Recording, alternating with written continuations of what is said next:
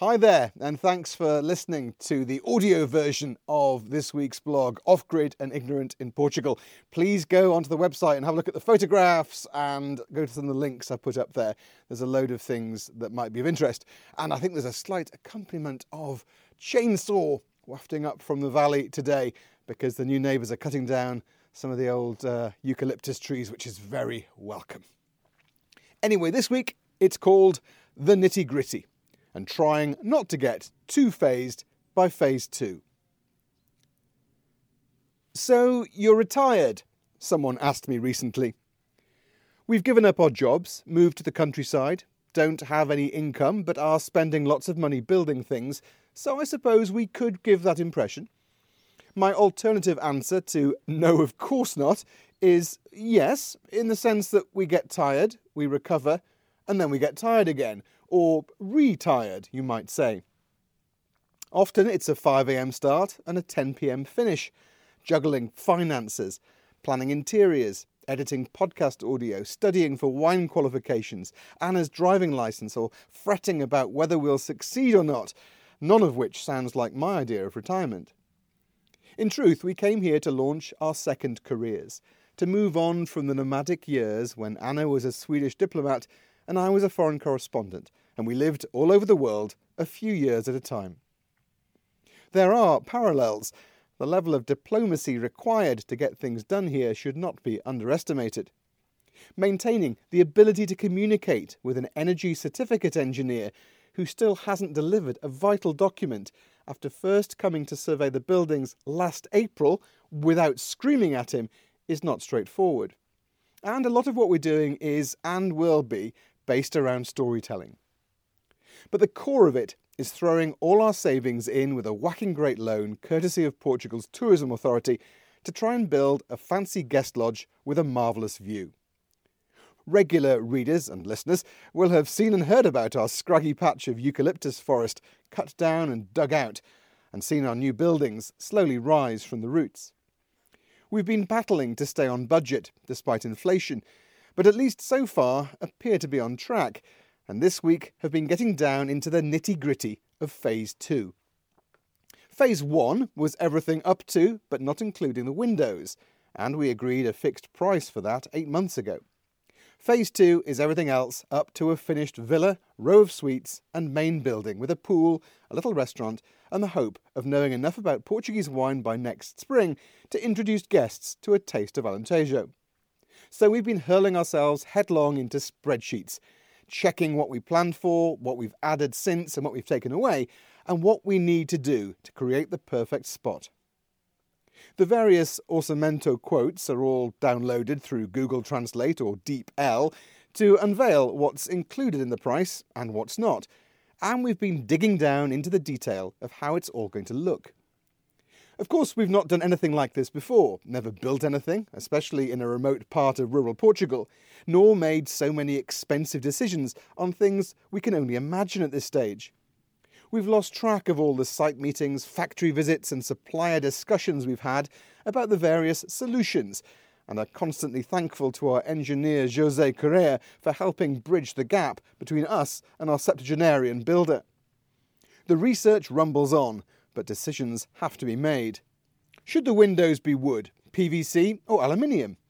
Can we afford polished concrete floors throughout?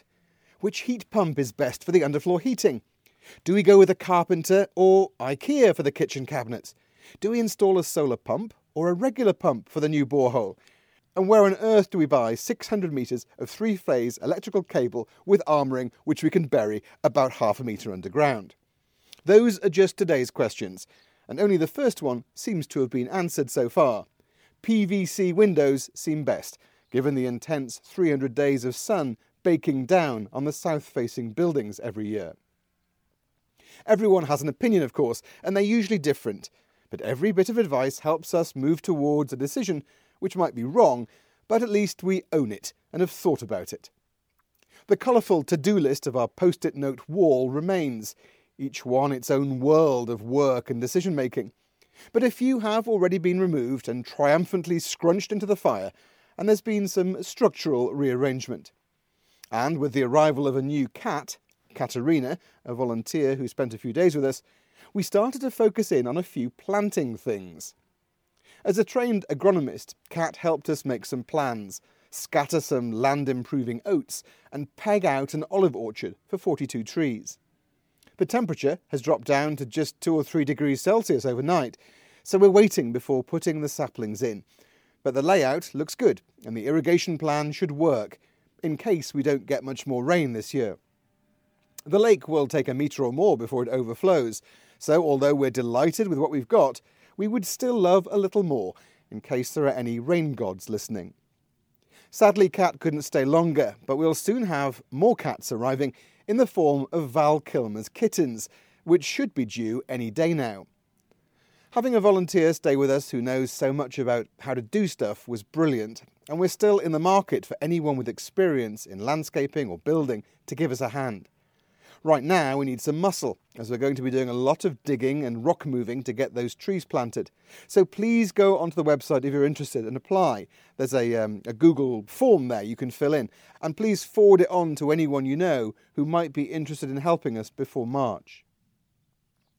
One of the differences between my old life and this new one is the lack of deadlines.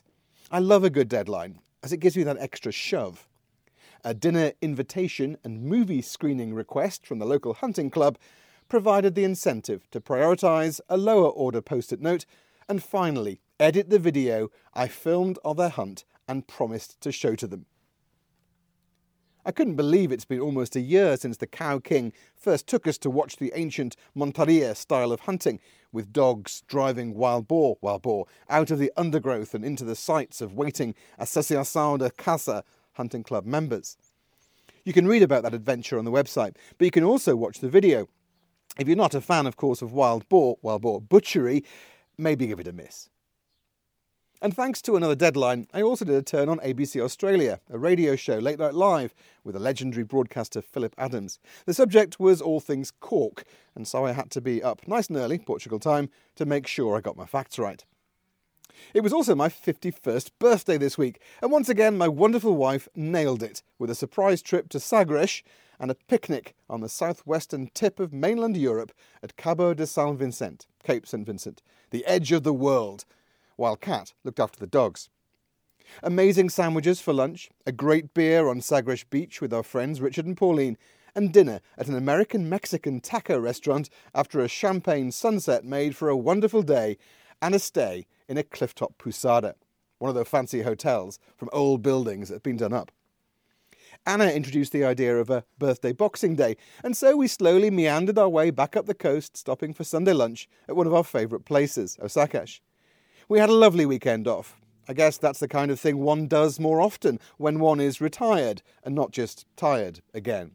But while everything we're doing is tough and challenging, and we juggle the post it notes in a new order of importance, we must remember to remind ourselves how fun and adventurous it is to be working on our crazy project in this beautiful part of the world.